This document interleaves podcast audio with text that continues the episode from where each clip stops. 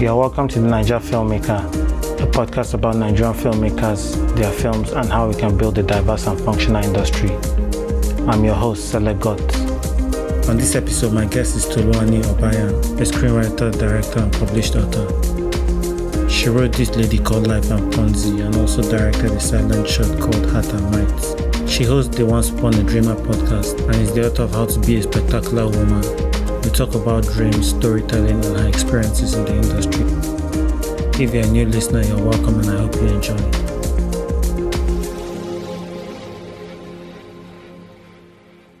Hi, Toluwani. You're welcome to The Naija Filmmaker. Actually, thank you so much for having me. You're welcome. So, um, can you introduce yourself? Um, my name is Toluwani Obayan. I'm a creative screenwriter, director, storyteller, author. Um, I like to call myself a dreamer, or should I say visionary? Because when you say dreamer, most people tend to think your head is in the clouds. But visionary means you see a picture and you want to go towards it, right? Yeah. So yes, that's who I am. Okay. Can we start from like the very beginning? When when did you discover like you're a creative? Because I guess you write and you also um, are a director. So like when did all this creativity start for you? I would say my earliest memory was when I was a child, maybe five years old or so, when I would negotiate with my my dad, my mom, my grandparents for stories. Hmm. So at least at home, every night we got a Bible story before going to bed. And my dad was an excellent storyteller. He would make us think of David and Goliath and how the stories just, the Israelites fought. And he did all, all of those things. And it was really wonderful for my hungry imagination to picture all of that. Um, but then also when we would go visiting my grandparents, especially my grandfathers, yeah. They would tell me a lot of folk tales about the tortoise and the hare, and things that happened in villages, or the strong man of the village and the strong man of town, um, Abara Oko, Abara Ile, or something like that. And I would negotiate for them to tell me maybe ten of those types of stories, and they would say ten is too much, and then they would bring it down to maybe five, and we would go from there. So stories back to back. Before binge consumption of stories was a thing, I was already getting it through my family. Yeah. So I guess I would say from that time already, I knew I was very interested in stories, and it was very difficult for me to ever see a plain sheet of paper. Yeah. And I want to write something on, or draw something on it. I remember how many books I started that I never finished because I just wanted to create, but I didn't know what I was doing per se. Yeah. Um, yeah, so I think that's when it started. Okay. Um, in an interview, I think you said you have Yoruba blood in you, you have Igbo blood. You're from like different parts of Nigeria. Like with um, these stories that your grandparents were telling you, like, you know, the north, the south, the east can be quite different at times, but were there like yeah. similar themes in these stories that you were being told at a young age? I can't really remember now about themes specifically, but I do know that, yes, about that rich heritage thing, where maybe in some ways just being from, or just, just having so many people that um, I would call blood, Yeah. from different parts of the country, meant that the influences rubbed off. Where I would see, I would just see stories and not necessarily think of one name from a particular tribe. We could have five names, and I wouldn't really think that they were different languages at that time because I didn't know that they were different languages. Yeah. Um, but yeah. All right. So, when did you, you know, kind of get into the filmmaking industry? What was your first experience? My first contact with film, I would say, would have been. Okay, before I actually started working in film, I already loved movies from when I was really young, with yeah. online and stories and everything. And it was always a family pastime where we would sit together in front of the T V and watch stuff and learn, like, recite the lines together because we had watched it so many times. It was something we would do with my dad, my mom, and we had a lot of favorites. Yeah. Um, so already that was something. But when I got into university, by my final year, because I studied mass communication, and at that point I was thinking I would go into broadcast, be a news um, news anchor or a reporter, one of the two. So I got to the final year, and we were, or should I say, I got to three hundred year mark, and mm. we were doing some courses, and there were some tasks that we were required to do, like assignments, and film production was a, was a part of that. And I noticed, it's not like I noticed, like I remembered that this is something I love, and I actually love it more than all of this. Mm. Because apart from being in class, when I was back in hostel, I would be watching films, I would be analyzing them, I would give you my hot takes on it. Yeah. But I just never linked it to a career path I could take, even though I was doing those things by the side. I was one who would ed- edit most of my projects we were doing in class that had to be edited. Like if we did a news production, for instance, I would be one of the editors on the project because I knew how to use Adobe Premiere Pro even then, mm. or something I learned maybe two hundred thirty. Um, so when I discovered that film was also part of this mass communication thing, it's mass media, right, which is masses, I, like I can actually specialize in this instead of going through the news route that seems to be, to me, could be a bit boring because you're restricted by many rules. You can't just be too creative with expression. I'm sure people who are in that space would disagree, but that's how it felt to me. It felt very restrictive. Yeah. Um, I decided to do my final year project on film specifically. It was on the perceived influence of recurring Nollywood themes on social cultural development. Mm. Um, so it was something that spoke to a lot of people and addressed a lot of things that people were trying to find out about film and its influence on masses. Um, that that piqued my interest more, so I ended up doing a master's after that in film and television studies at the University of Portsmouth, England. My first degree was at Covenant University, second mm. was at the University of Portsmouth. And while I was there, I was introduced majorly to screenwriting. I had done writing before here and then yeah, as a mass communication student, and writing beats for beats, headlines, news pieces. Yeah, but in this case, it was writing for film, and I was a natural. It didn't feel like something I had to learn from scratch. Yeah, because I had been so exposed to storytelling along the line, and I enjoyed the whole whole experience of it. Like, I remember having a really great score. The script was called An African Queen. Mm. There, I told the story of this Nigerian girl that meets the Crown Prince of England, yeah, and in this whirlwind romance, and they get married, and there's a lot of backlash. I didn't know that um, there would be a lady of, shall I say, mixed heritage getting married into the royal family one day, but that was yeah. the story I read back in twenty thirteen or so. Um, and the screenwriting lecturer, really loved it. She was already um, working in Hollywood at the time, so learning from her was also something that was a rich experience. Yeah. Then I came back to Nigeria after that, started working at Wale Adenuga Productions as a video editor. And it was just like, this is supposed to be in the meantime. I still want to write, I want to go and direct. But I got a job as an editor, which actually did help and everything. So I've been in the film industry since, let's say, twenty eleven, based on the research I've been doing and my master's and the jobs I've had in video editing, which ultimately led to me writing a few scripts that maybe I know now, um, and directing my short film. Okay, so um, you you did mass comms, you did um, your masters, and then you came back and started working at Wale Adenuga Productions. How was that um, switch, or how was that introduction into the industry? Like what's What are the things you learned quickly while, you know, editing, like the T V T V shows? Hmm. Editing for T V was interesting, especially when I say editing for drama. Because back in school, most of what I had edited, maybe would have a few leads, maybe this shot and that shot, and it wasn't drama that we were trying to take close-up um, shots, establishment shots, and piece everything in one. It wasn't as complicated. And it wasn't as um, speed-driven. Mm. Um, but when I started working with one editor, and we have episodes being churned out every week, um, speed was demanded. Then also speed, in, not just speed in the sense of having the whole episode being ready, but speed of cutting, because it had to be seamless. Yeah. And in being seamless, there could be a shot where continuity was an issue.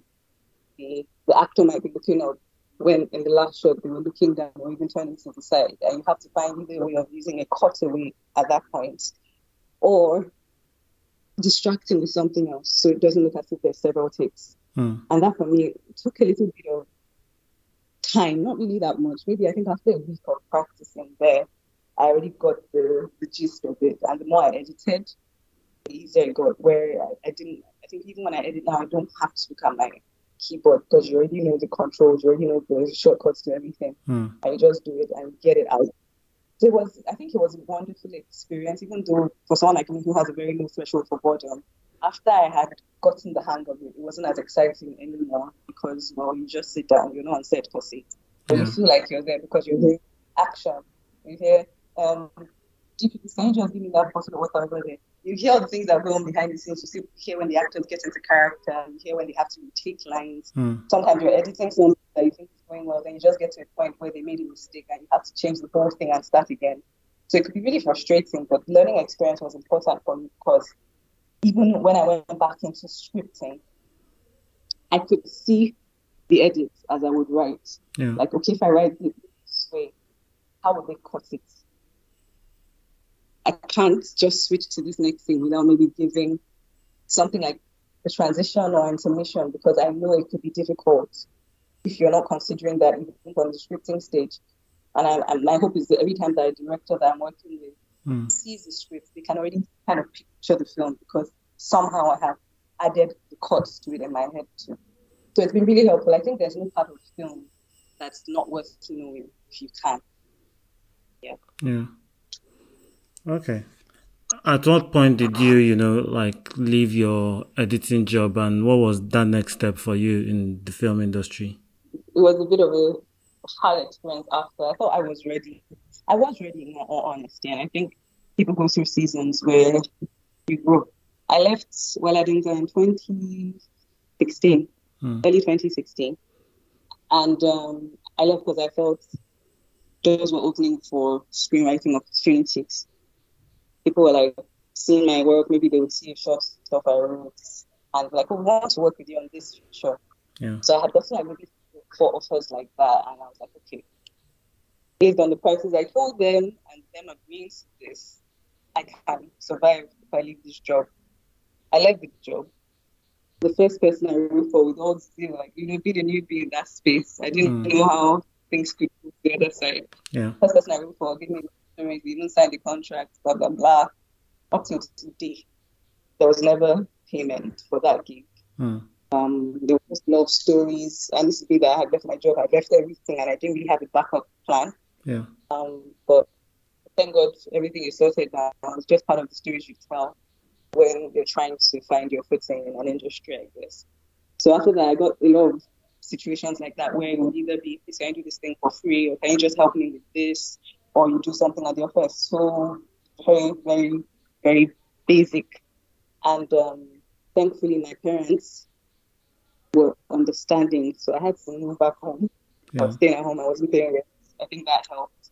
But constantly, I would say that was my hustling phase, because I would never have seen myself as a hustler, but I was on the road constantly. I lived that time at Ogun State, but most of the work you do is in Lagos, right? Mm. Most of the people that get on writing or writing services or even production consults, whatever it is, in Lagos, they're in Lagos. So I would go all the way, taking public transport, bus after bus, um, Marawa after Marawa, all the way to maybe Surulere, or sometimes even to the island, and then back. Yeah. And I was dark, because the sun had beaten me very well that period. But even with all of that, it wasn't as if the law was coming in, or if, it, if the law wasn't coming in, and then at least you were seeing credits on T V, it would be a bit better. Yeah. But it would be a kind of situation where you write something and you don't know what happens to it. Maybe they've taken your credits off and given it to another person. So there's nothing to even show for the work that you're doing. So that was how that season was for a bit. Until, I guess, my short film, Heart and Mites. Yeah. But the good thing about that season was I really honed in on the craft. Mm.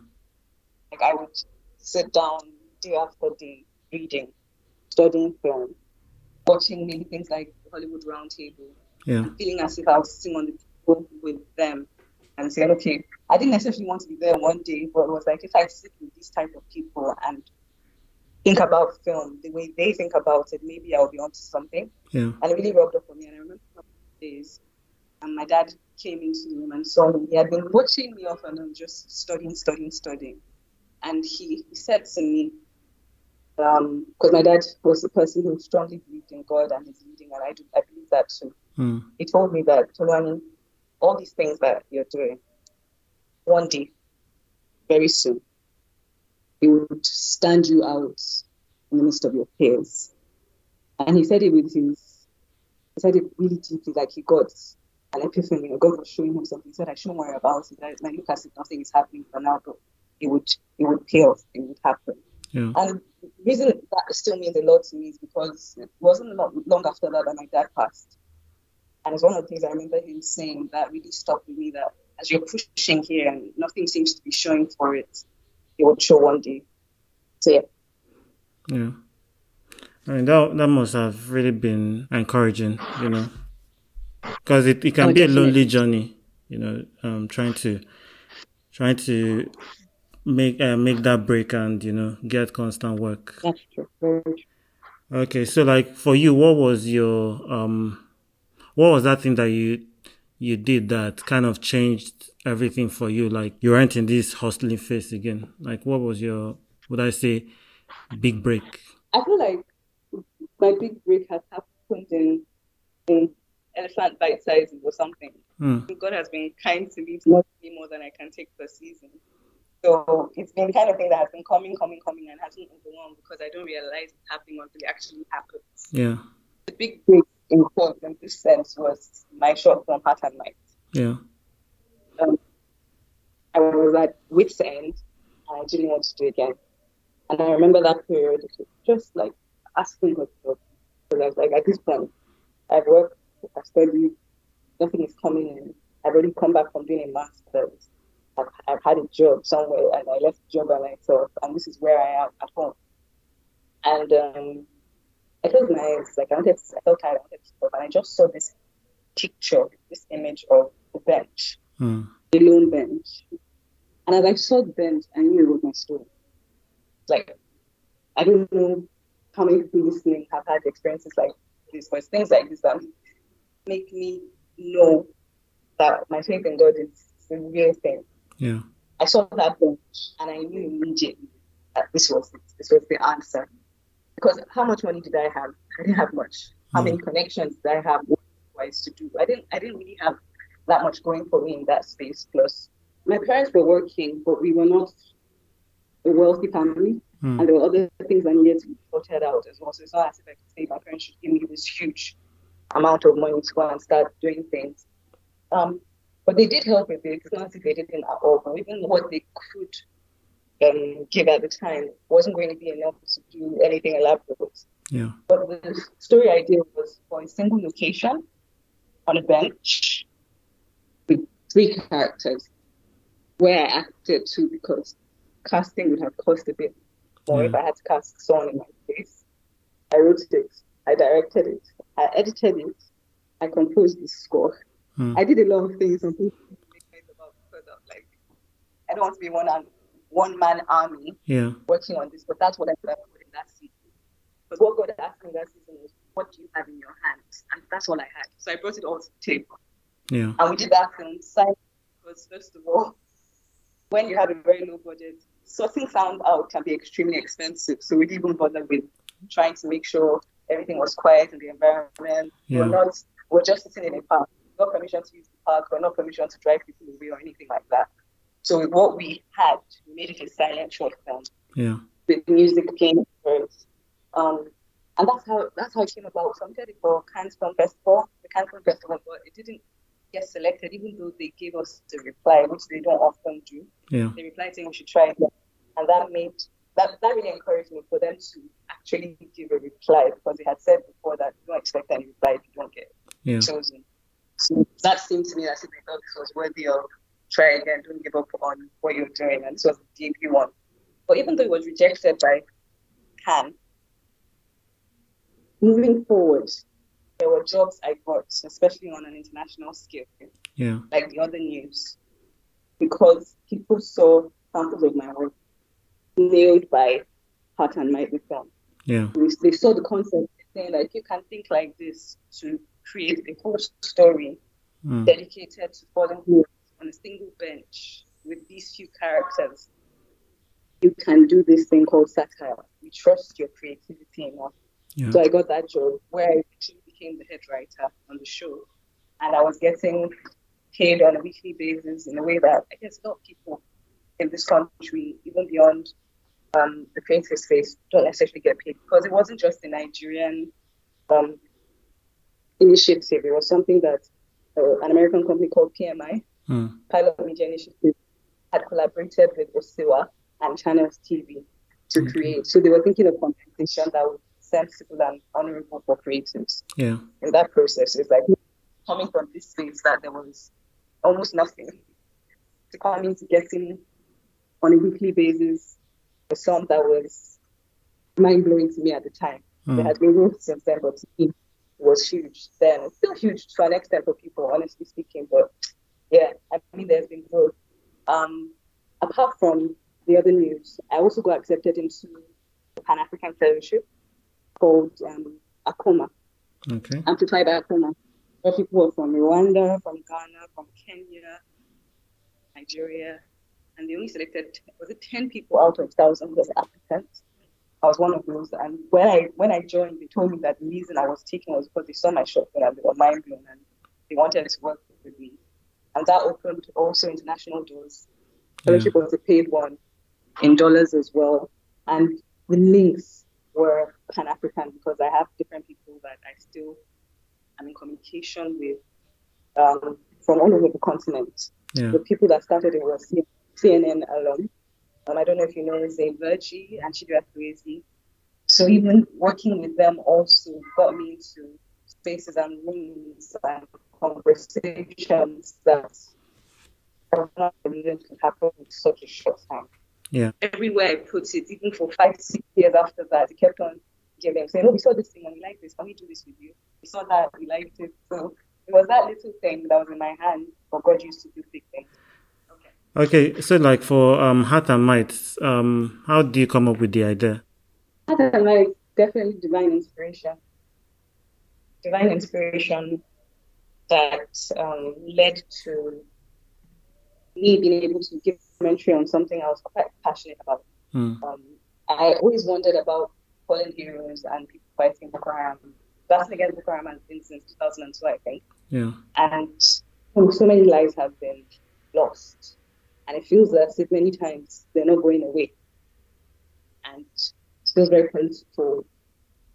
Regardless of the intricacies of the war, I feel people that have given their lives for a cause that's important should not be forgotten.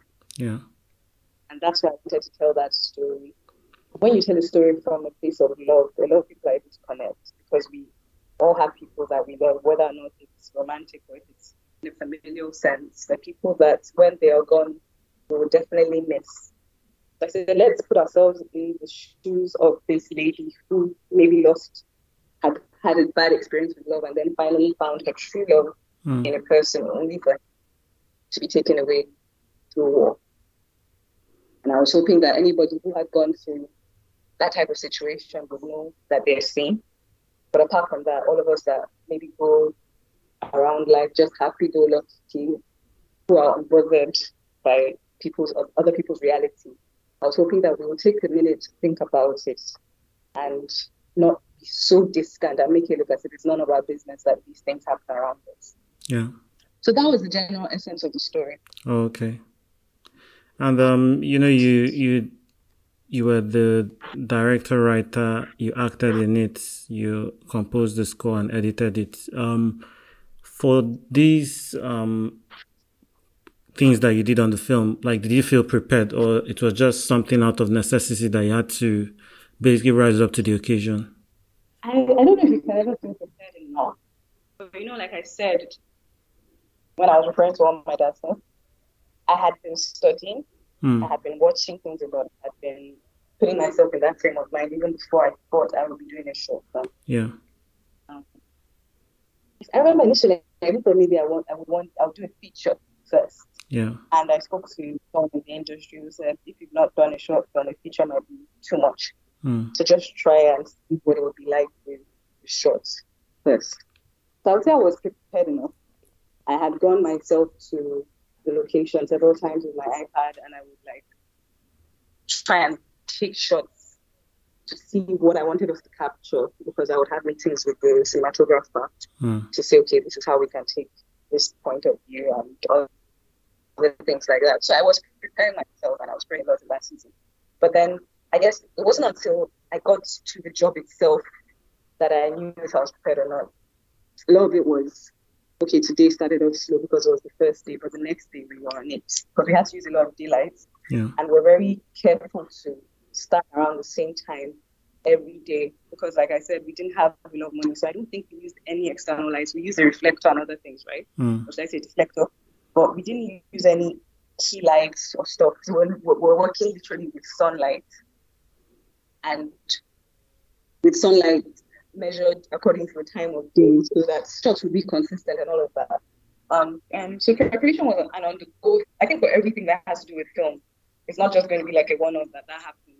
Even in Hollywood, um, there are things that you have to adapt to on the go, on a set. And I think you can't be overly prepared. You just need to know that you're ready for whatever comes. And that's one of the things I learned by doing that film. Editing-wise, I was very prepared because, like I said, just before that, I had been editing non-stop at Wale Adenuga Productions, like months prior to that, maybe seven months prior to that, and I still kept editing, like at home for other things, maybe little projects here and there. Um, yeah, so I was prepared editing-wise, writing-wise. I think I was prepared, but I've grown even since then. So I was prepared enough for that. So now let's let's talk about composition. Composition is a different ball game. Like, did you have a musical background? Like, how did you come up with the score for the film? I wanted the score and not generic soundtracks. Yeah. Like with that, because I was trying to speak to something military. I wanted something that would be symbolic, something that would give tribute. And in the military, eagles I used to call people to duty. Um, for anybody that has gone through National Youth Service Corps, you know that the beagle goes off and you're out. And that's generally how um, barracks and everything work.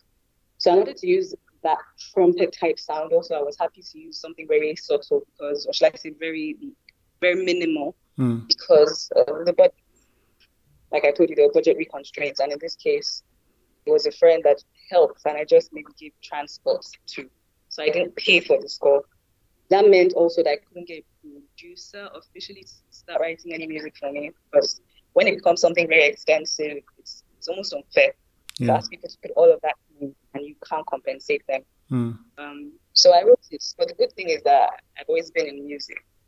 I think I didn't mention that. I didn't really mention myself as a musician when I was introducing myself, because it's not something I do professionally. Yeah, like it's not my line of work, but it's something I love. I've been in the choir for the longest time, for the longest time. Um, I've written several songs. I think I've written over sixty songs. Oh. I played the guitar enough to compose songs with it. I play the recorder quite well. Um, I understand music. I read music. So nice. writing, writing the score. Thank you. Writing the score was something I hadn't done before. So, like everything else, I studied a bit, went to look through things that Hanzina had done, noticed, learned the cues, learned the themes and the tracks that would come at different points. Even though it was at a very, maybe foundational level. Yeah. Um, but it was enough for me to do what I needed to do for the film. So there was a falling in love cue that started at one point and still showed up again at the end of the film. Things like that. If you listen to it, you see how some of the things are repeated with maybe added music or on a different key to show an elevation of the movement of the narrative. So that's how that went. All right, so at this point, um, I'll ask, can you mention um three random facts about yourself? Hmm. Three random facts. First, I'm a really good cook when I decide to cook. Okay. So, like, I don't think I'm the person that would say I'm dreaming of being in the kitchen. Yeah. But then I'm really good at cooking. Um, and I like cooking healthy things and making them delicious. So most people are surprised that, oh, this meal is healthy and but it's so delicious. Because healthy lifestyle and living is something I'm really passionate about nowadays, especially since um, I've experienced sometimes the alternative of what that could be like. Mm. And I've learned that the way you eat and the way you sleep and the way you exercise has a lot to do with the quality of life you live while you're here. Um, so it's something I'm passionate about, but also enjoying life as you're living it. So you're not eating healthy and miserable. So yes, I'm a good cook. Okay. If I digress, I'm a good cook. That's one. Um, secondly, okay, my mind is a very busy place. I'm quiet on the outside, but very talkative on the inside. That's the best, best way to put it. Yeah. And many times I'm quiet on the outside because I haven't finished figuring out how to narrow down everything I want to say. Um, three, I am an author of a book called Becoming a Spectacular Woman. Okay. Yes, and that was my first book. So that's another random fact. You know, I think having a lot of ideas and kind of being paralyzed by how many ideas you might have is a constant thing that um, creatives um, deal with. Like for you, how do you organize your thoughts and, you know, basically end up, you know, kind of executing some of those things so that, you know, you end up, something comes out of it, that process? Um, I think I found journaling to help a lot. Because for me, like, journaling, writing is the way I catch catch my thoughts. Mm. It's very therapeutic in that sense. It mostly, like, I feel very light when I've written it all down on paper because I don't have to keep thinking or remembering or trying to not miss something. So I tend to journal quite a bit, yeah, um, in different places. That's the thing. I wish everything was in one place. Yeah. But it's with, whatever is with me at the time, like, that's it. So if it's my phone, it's on my phone. If it's a notepad, it's a notepad. If it's my diary, so... if it's somewhere on Google Docs when I'm with the laptop. So I write down or even record, but then keep it. So I have I have things everywhere. I think it really does help because there are times when I've left it for years and then I come back and I'm like, oh, wow, this could work. Yeah. For instance, in one of the films I did, Ponzi, hmm. um, that's on Amazon Prime right now. My brother and I started off just remembering a place we had lived during our N Y C days and remembering people on that street. I'm thinking, what if we made it into a film about Ponzi, the Ponzi scheme and yeah. someone coming to deceive people? Because we had a lot of people who were involved in betting and things on that street. Yeah. Um, and it took like maybe five years or so before there was any need for that idea to be made into a film. Yeah. So it does help to document things.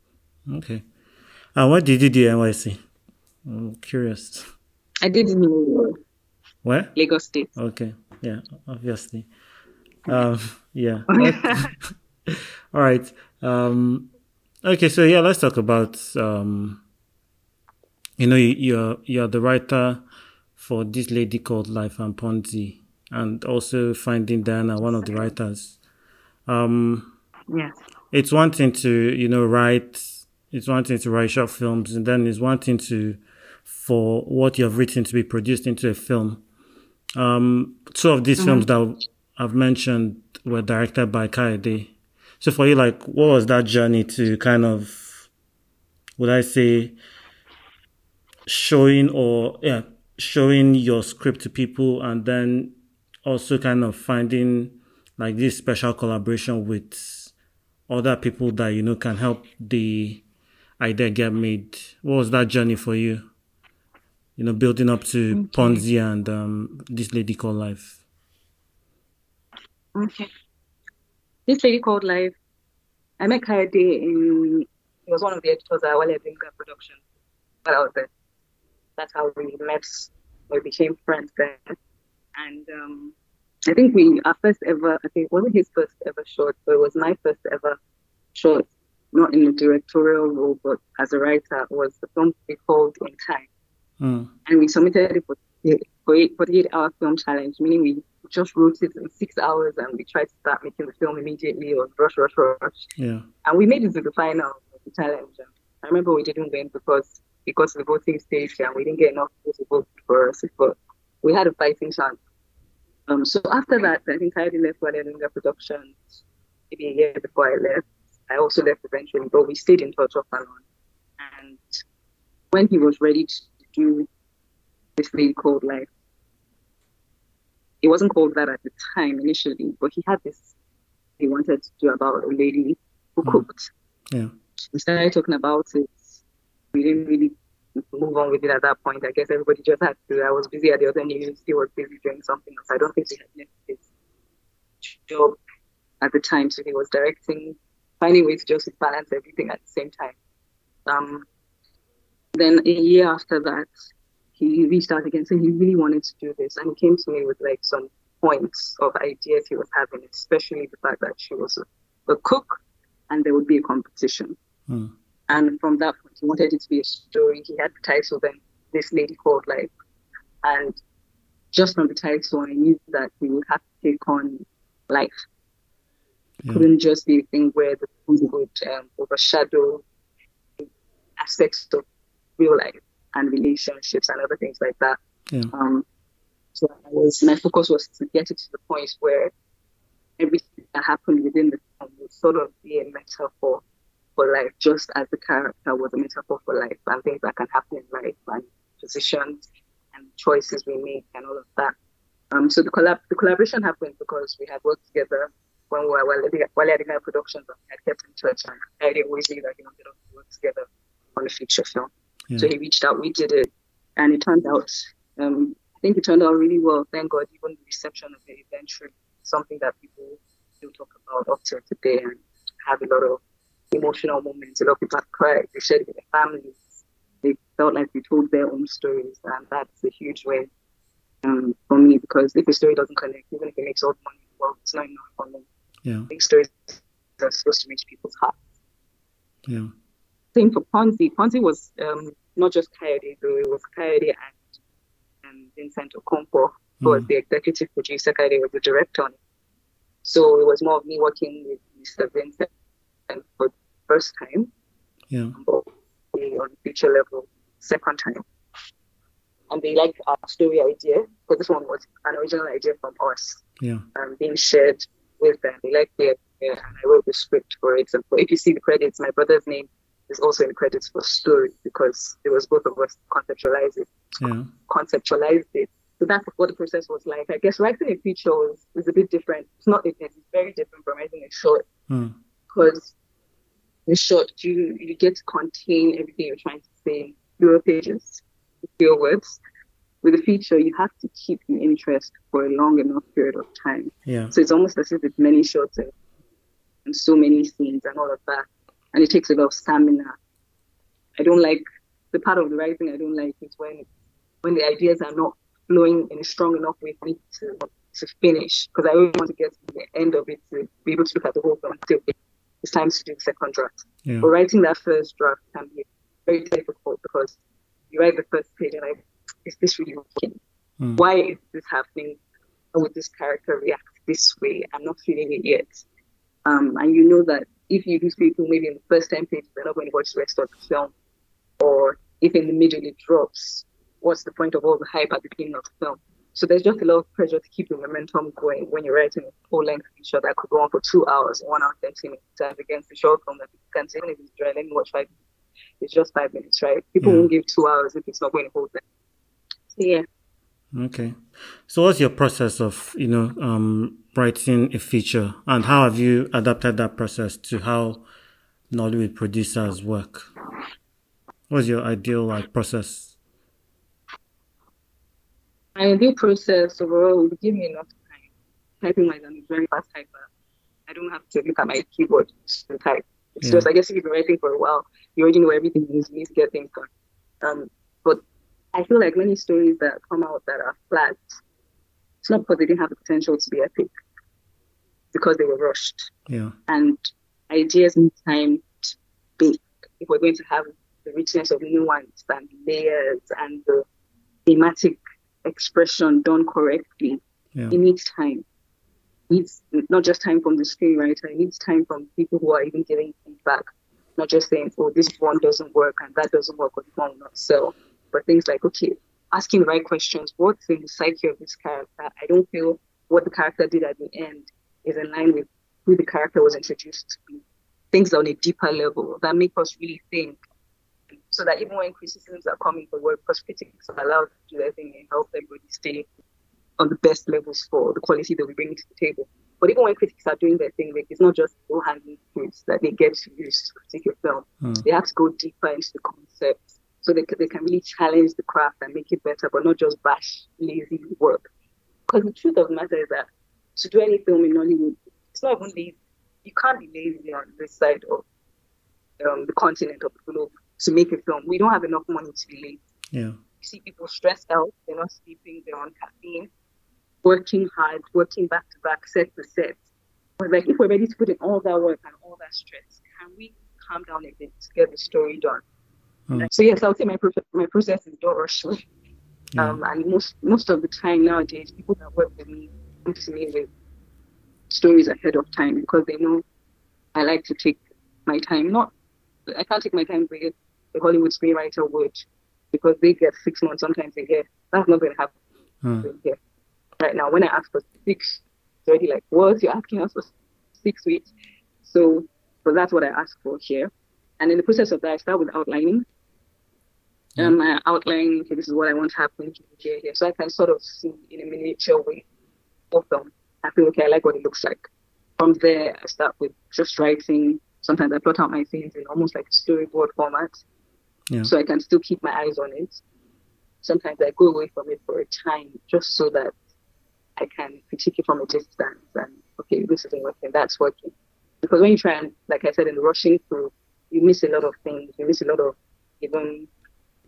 things on an on an analytical level, yeah, you miss out on knowing the motivations and wants and needs of characters, because you can go into a story thinking this is what your character wants or needs.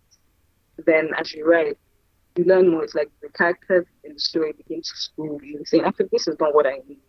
Based on everything that's here, this is actually what would fulfill me the most." Then you go back and you rework it, and that happened a lot with something like This Lady Called Life. Because yeah. in This Lady Called Life, I had originally intended for the woman to be her stepmother, not her mother. Okay.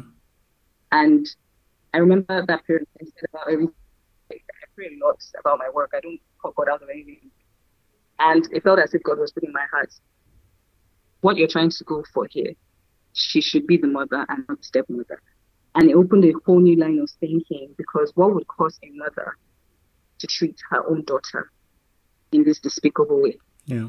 Could it be trauma from the past? Could it be, yeah, could it be a self, um, self-disgust that she already has for herself before her daughter came into the picture? It became a much more compelling journey. So everybody can understand, if it's not your child, yeah, you can be selfish, you only love your child. But then when it's a case of a mother treating her own child that way, because she hates something in herself, and she has her own shame yeah. that she's transferring to a child. So it made the story much deeper, and once that, once that happened, everything just began to click. I could see that the father was the one who was the stepfather, but he was the one who was loving. So Rose was so a story that seemed linear and simple, all of a sudden had elements that would make us question why people do what they do, yeah, and how we react to those things too.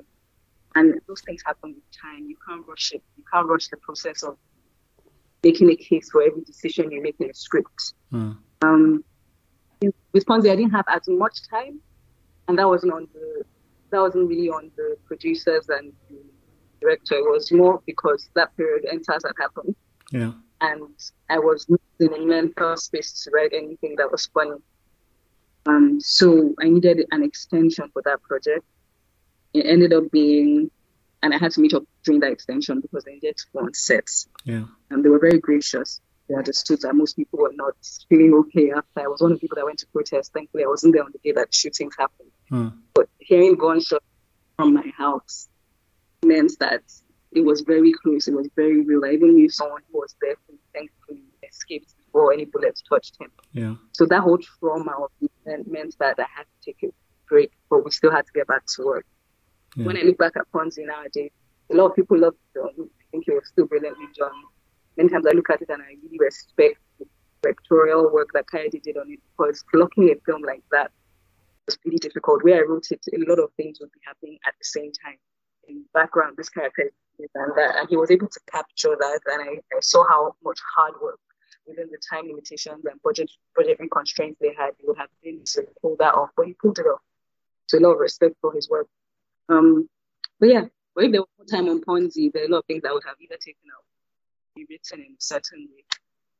But yeah, out there, so it has its own life now. Okay, so you, I mean, you talked about time being one of the um things that is needed for um a very like good script. What other things do you think, like um you know, picking from the title of your book? What are some of the things that will make a spectacular writer?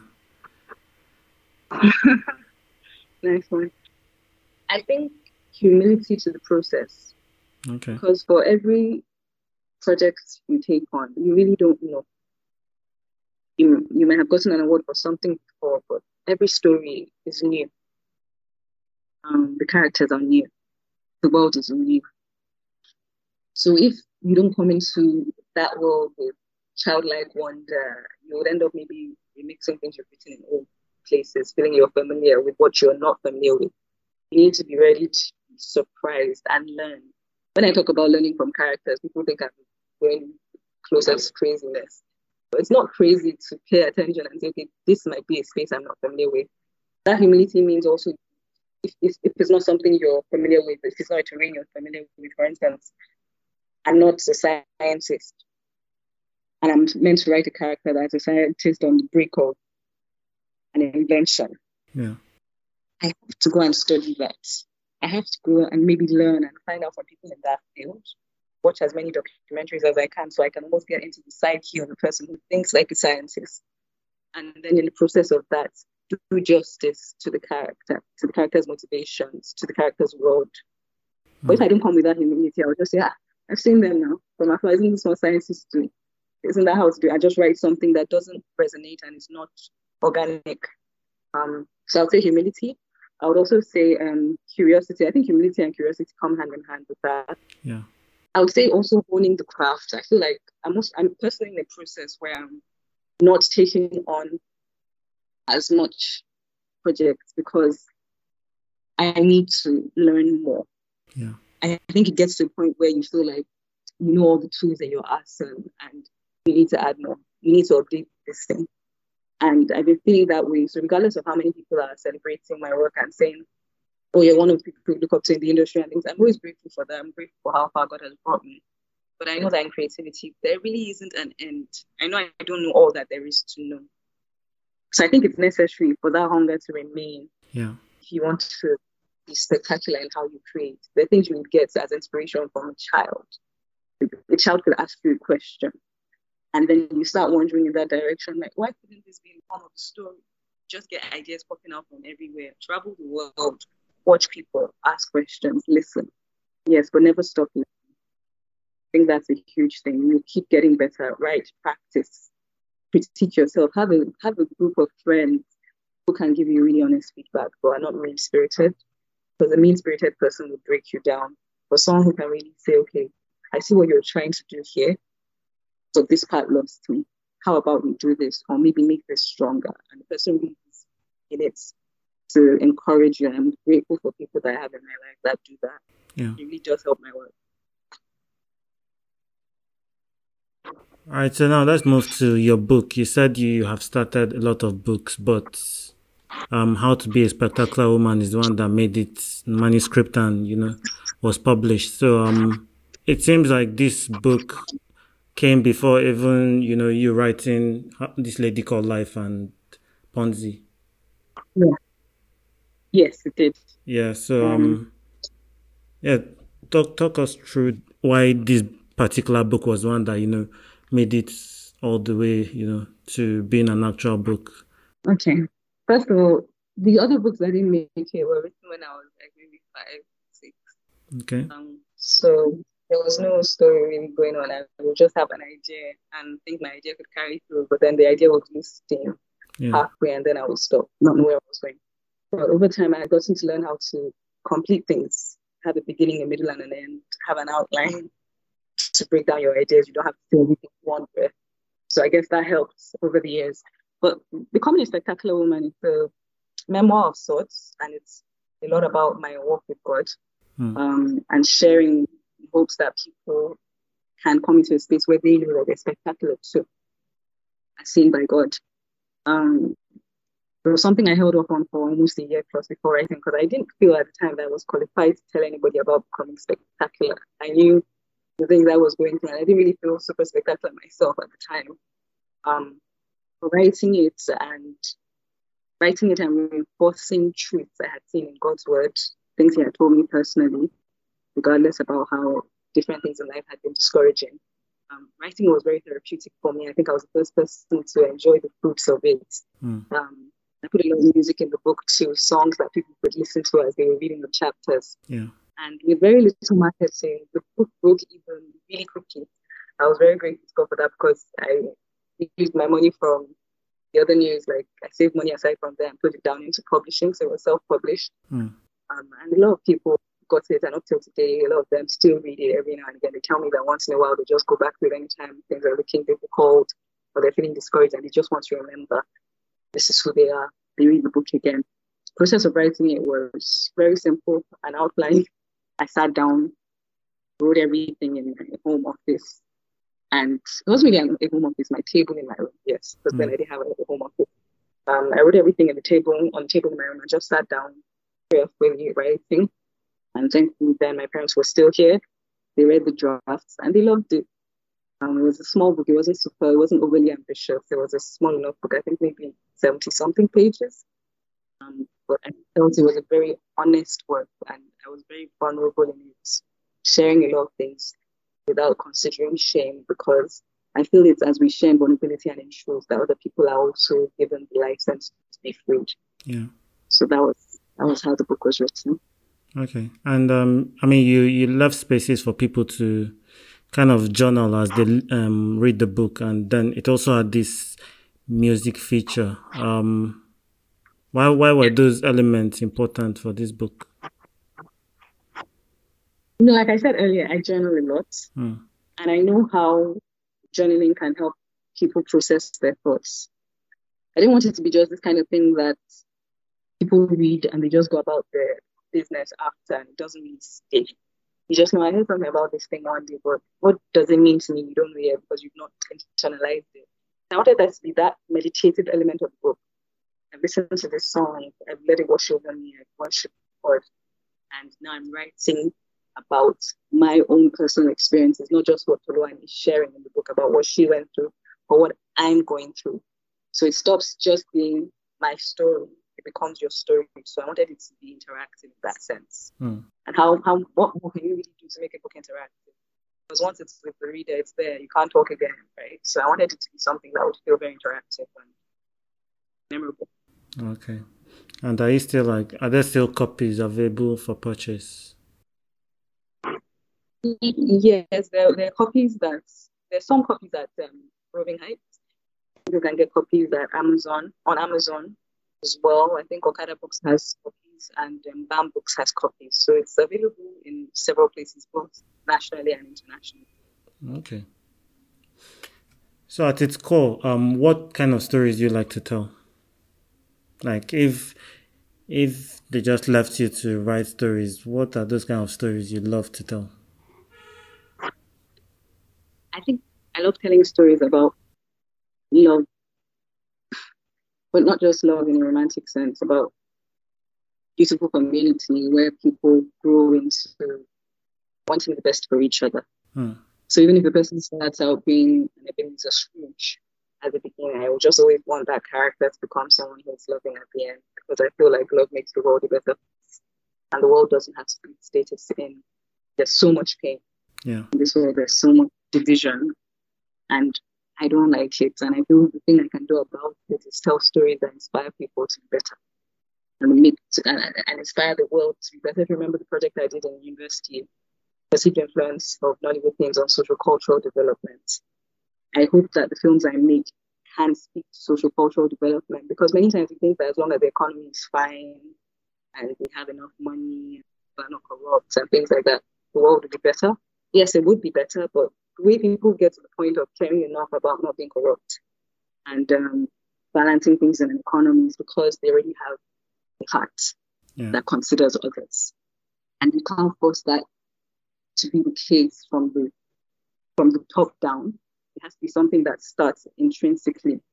And I feel stories are very powerful in doing that. Yeah. So stories that inspire change, social impact stories for sure. In creative ways where you don't realize that I'm doing it. Like, because it's not, it's not entertaining anymore. Yeah. So I want people to really enjoy the film for sure. I don't want it to be like we came from Orchard Summer. I want you to enjoy the film, but then also go away with that desire, that motivation, inspiration, not by force, but like, I'm excited to do it. I'm excited to choose the right thing. I feel good about this because you've seen how it can pan out. Mm. Okay. Um, your university dissertation topic was rec- rec- recurring themes of Nollywood on social cultural development. Um, there has been, would I say yearning, but there has been an interest in, um, you know, kind of gritty crime stories in Nigeria. And you could also say that mm. sometimes the society kind of feeds what creatives focus on, and sometimes the creatives that determine mm. how society kind of evolves in that sense. Yeah. Um, what do you think the prevalence of these kind of stories say about the current society, the current Nigeria that we live in? I'm not sure if they are necessarily speaking to the current, because these things have been happening for a while. I just feel that maybe maybe these are stories that are also taking the interest of people, not just in Nigeria, but world over. We've seen stories like City of God. I don't know if you're familiar with City of God, mm. and how it garnered so much acclaim world over, even with the little they had to make it. And with the first-time actors and all of that, it was, it was a brilliantly done film, even though it was gory and all of that.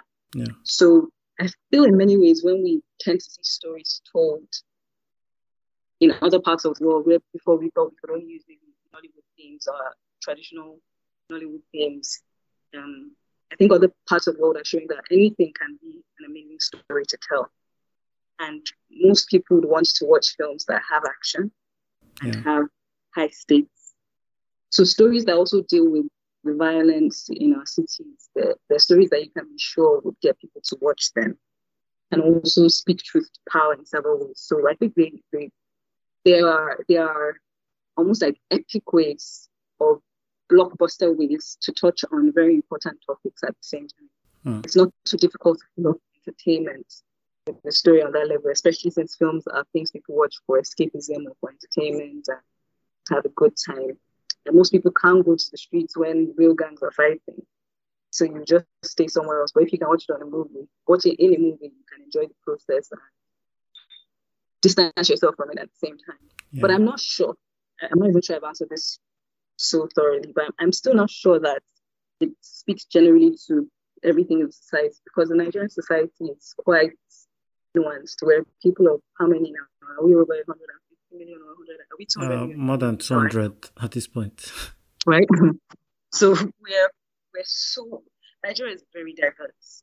So even as the gangs stuff is happening, another film could focus on weddings and how the wedding industry is turning into something else, or people in churches or in mosques or wherever it is. Like, there's so many angles you can take and still reflect Nigerian society hmm. and the social cultural issues. Okay. Okay, so are you a member of the Screenwriters Guild of Nigeria? I'm not. Um, what will make it attractive to you to join? If it was, if, if I was really assured that, maybe I shouldn't say assured, because maybe I haven't tried enough to join it before I say that. But I feel like a guild should really protect the interests of screenwriters. Hmm. I like what Writers Guild are doing in the U S, where when it looks as if the people within the guild are not being getting, are not getting their fair compensation or fair treatment, yeah. they take a stand that's reasonable. And then they're ready to say, okay, we will not even do anything. I will not get paid this period. So if you don't want to give in to our demands. I haven't seen us take strong stands like that, because many times I still see myself having to insist on things within spaces where I work that if it's not done this way, I can't continue working on this project. Mm. Um, many times in, on many projects, I've seen that writers don't get credit. You just be wondering, who wrote this? I like this one. Who wrote it? Hmm. You go everywhere. You can't see, even on the end credits, there's nothing there. And on the captions, on Instagram, Twitter, you see everything about everybody that was on set. You see the cast. Who was the writer? Things like that. If we have a guild, that should be like front and center compensation. There should be a level of a standard. There are people that still know who get amounts of pay that's it would hurt when you think of it, because there's no one to stand up for them in that way.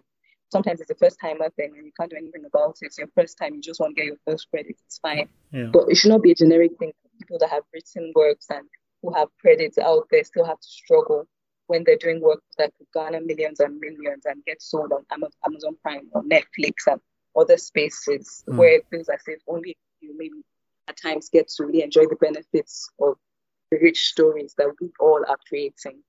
Um, yeah, so I think we can be doing better in the field. So in my own mind, it's like, I wouldn't mind being a part of it, but I really haven't seen um, an incentive that's strong enough to pull me in. Maybe I've not done enough research, so I could be wrong on some levels. But now that you asked, I think I'll look into it again and see see if these are even conversations that can be had, because we really need that. I think every arm of production needs a guild yeah. looking out for them, so things can be standardized. Okay. And um, like, what do you think as, because the Writers Guild of America started somewhere and, you know, they have mm. garnered so much influence that they can do what they are doing today, but like what smaller battles can, um, whether it is the Screenwriters Guild of Nigeria or guilds in Nigeria can start fighting in order to, would I say, protect their members? I would say start with the credits first. But I think that's small enough. It's not about money yet. It's just just give people their credits, because when people can say, okay, I worked on this and that, it gives them more opportunities and leverage hmm. um, to leverage on and say, yeah, yeah, it's like a C V. When you have to start explaining that I wrote this story, see evidence, and you can't just show it in credits. It's a long, it's a long battle compared to just saying, see my name in the credits. Yeah. It's very easy. Um, so yeah, let's start with credits first. Let people get recognized for the work that they do. Okay. And then how do you think like um, screenwriters can put themselves out there so their scripts can get commissioned, like can get, you know, made into film? So how can they, you know, from their rooms where they create these stories, how can they get it out there? I would say, first of all, um, many times a lot of people have reached out to me saying they they want they want me to look at their story because they want to make this into a film. And at first, I started out being enthusiastic to look at stories because why not? But then most times people just assume that you sit down and write something and it's ready for for, for the screen. Mm. I would say that people should first of all focus on honing their craft. If it means doing it through a short film first, where you can, and be honest with yourself. Because it's hard for us to be honest with ourselves as human beings. Be honest with yourself. Is this work good enough? Would someone really want to shoot it? Would you want someone to make this because they're having they're, they're, they're empathetic towards your struggle, or would it be because it's a, it's a film that's strong enough to be made? Once we're at the level where we're confident in the crafting, and not just because we're being biased to our own giftings, but because we've practiced and we've put in the work and taken all the feedback. If you can't get anybody to make your film, do something yourself too.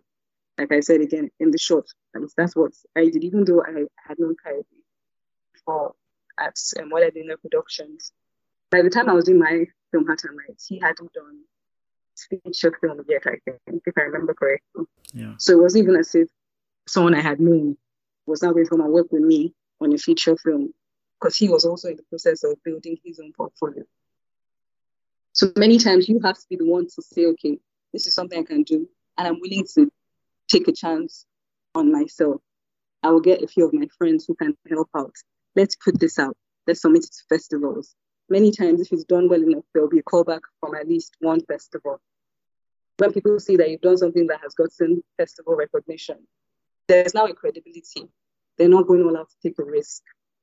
Because another thing is, in as much as producers and filmmakers um, want to work with you, it's not as easy unless the person is really, really trained with scripts, for instance. It's not as easy to read a screenplay and be able to visualize it as a film immediately. So having something that they can reference that's already filmic, that speaks to something you've created, does help a lot. Mm. Um, having credits out there helps a lot, because they can watch your work and say, okay, if this, if what you wrote played out this way on screen, I can use those eyes to read this thing I'm seeing, even though I might not be the most visual person, because maybe if the person is uh, thinking, person is more technical and not the director who sees everything visually. They're just reading words maybe and not being able to appreciate all of the ideas you have for the story. So it's better you have a proof of concept That's yeah. some of what I'm saying. I use that to pitch yourself. Okay.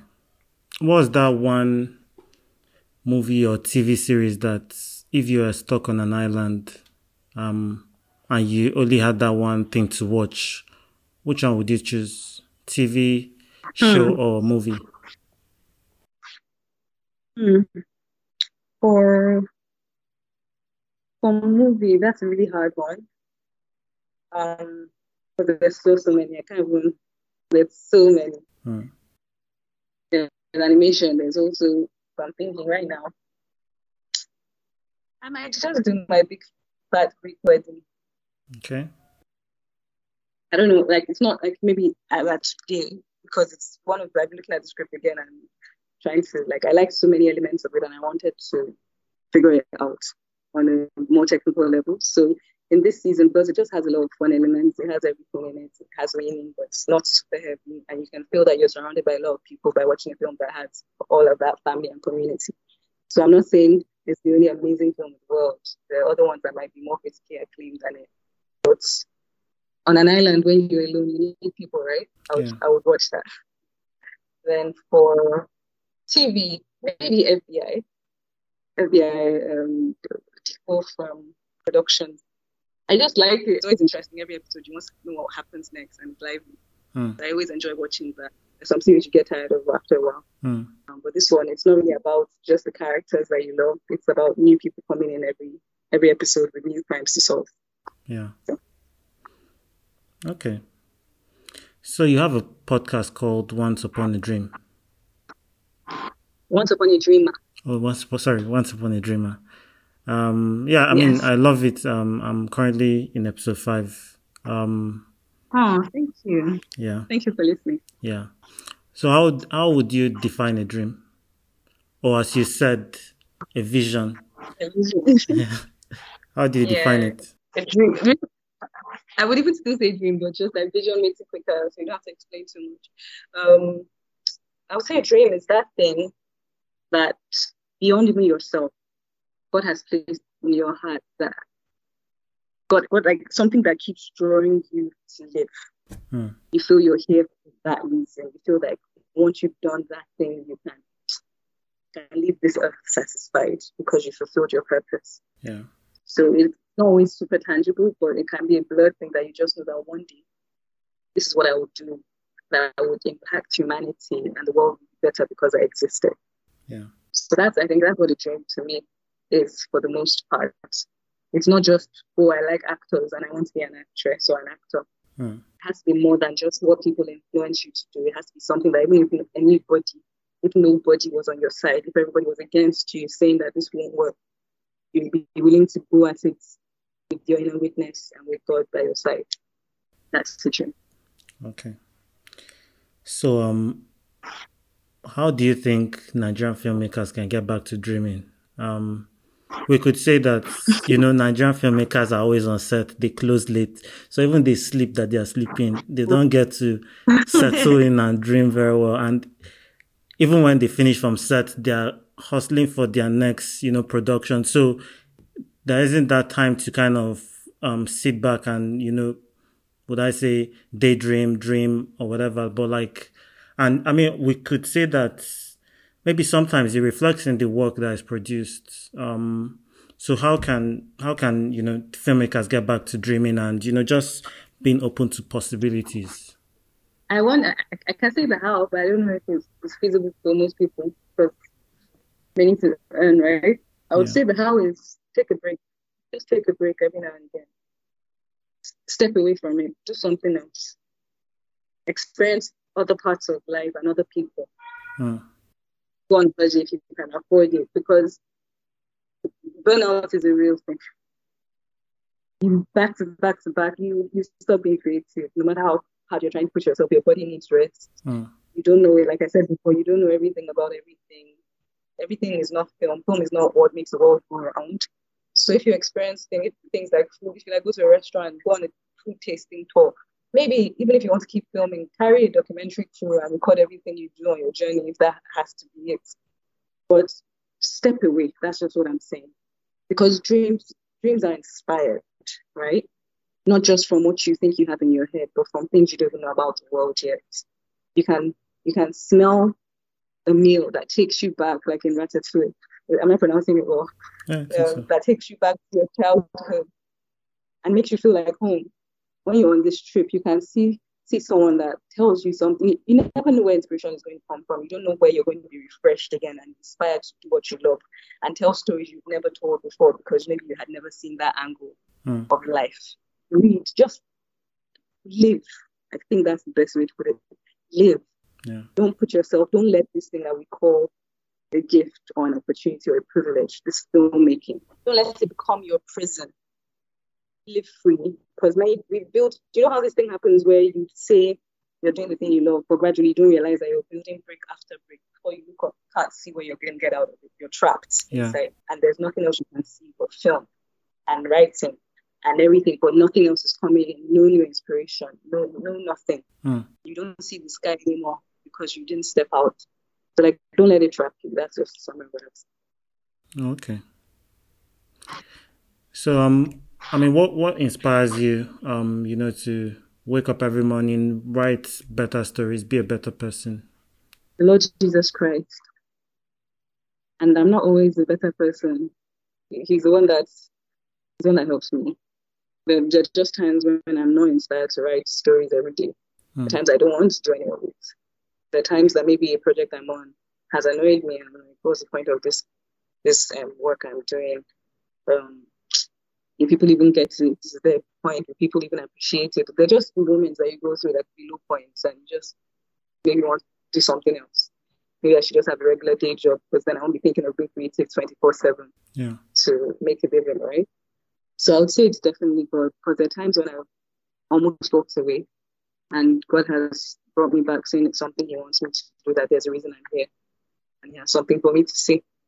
Um, to be a better person in that way, it's only God, because there are times that, of course, like I think every human being, I want to do something that's about me and for me, mm. thinking of other people in the process, and God will convict my heart. Say that's not how to live. That's not how to do it. Like, the world doesn't move forward if everybody's thinking of just their thing and how to move forward. There are times it's even tempting for you to say, I will do what will get me ahead, because you see people taking advantage of you, and you're just like, okay, if that's how it is, maybe I'll just do it myself too. Mm. I'll just think about me and won't consider them. And before I can ever get to the point of that, He always checks me. Says, regardless of how painful it is, no level of praise and acclaim and celebration is worth you taking advantage of your fellow man. Yeah. So even if it means the journey is slower sometimes, or whatever, like the things that are not worth it to me, even if it feels like that, God shows me that there's still people who care about doing the right thing, and we all encourage each other. So if there's anything, I would say God and the people He's blessed me with. Hmm. Okay. So should we be expecting to get back into the director's chair anytime soon? God willing. God willing. Okay. Yeah, soon. So, can't wait. Thank you. Yeah. Um, I'm excited about it too. Nice. So, Nollywood is a growing industry, um, getting recognition here and there. Um, but internally, like, there are lots of things we could be doing better. Um, for you, what is that thing you think we should prioritize in improving? Uh, you know, I'm with Greg, uh, storytelling. Hmm.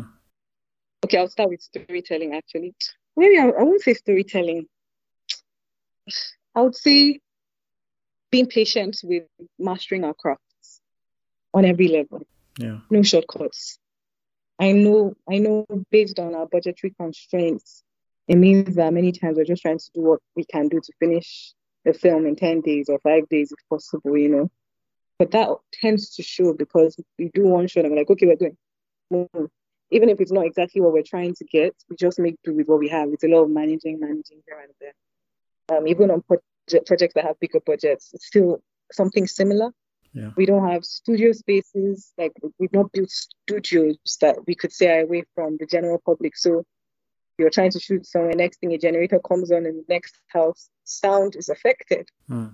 And it's out of your control, because even when there's money, we don't have the um, what you call it, the, the infrastructure within the industry to carry the quality we're trying to reach.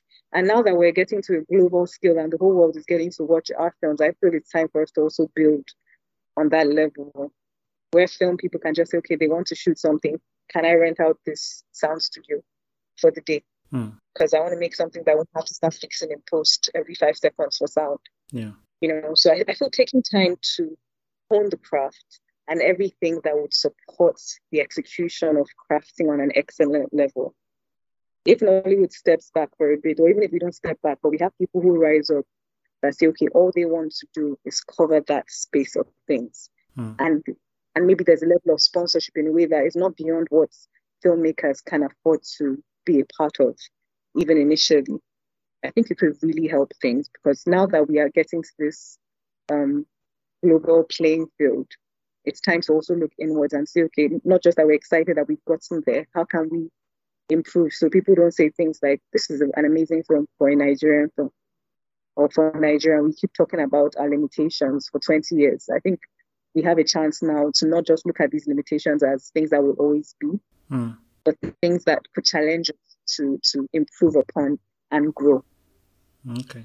You know, what I what what are you working on? Are you, should we expect a new season of your podcast, um, a new project, a new book?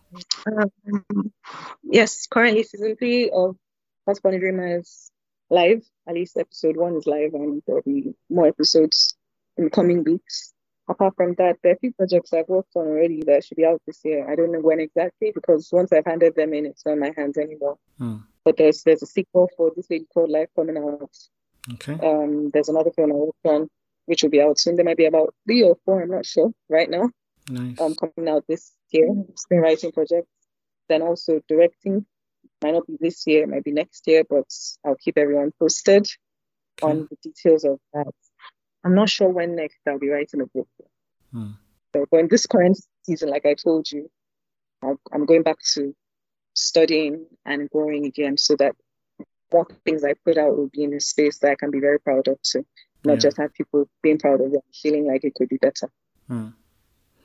Okay. And, um, you know, when these updates are ready, where can people go to, you know, find out? Yes, I do. Definitely. My social media, Atulani Abayan, on Instagram and Twitter. But then my website, so I guess, get the updates before anyone else, Atulani Abayan dot com. Okay. Thanks, Toluwani, for coming on the podcast. Thank you so much, Sele. It's been an, an amazing conversation. Yeah, Thank thanks. you for having me. Thanks a lot. We have come to the end of this episode.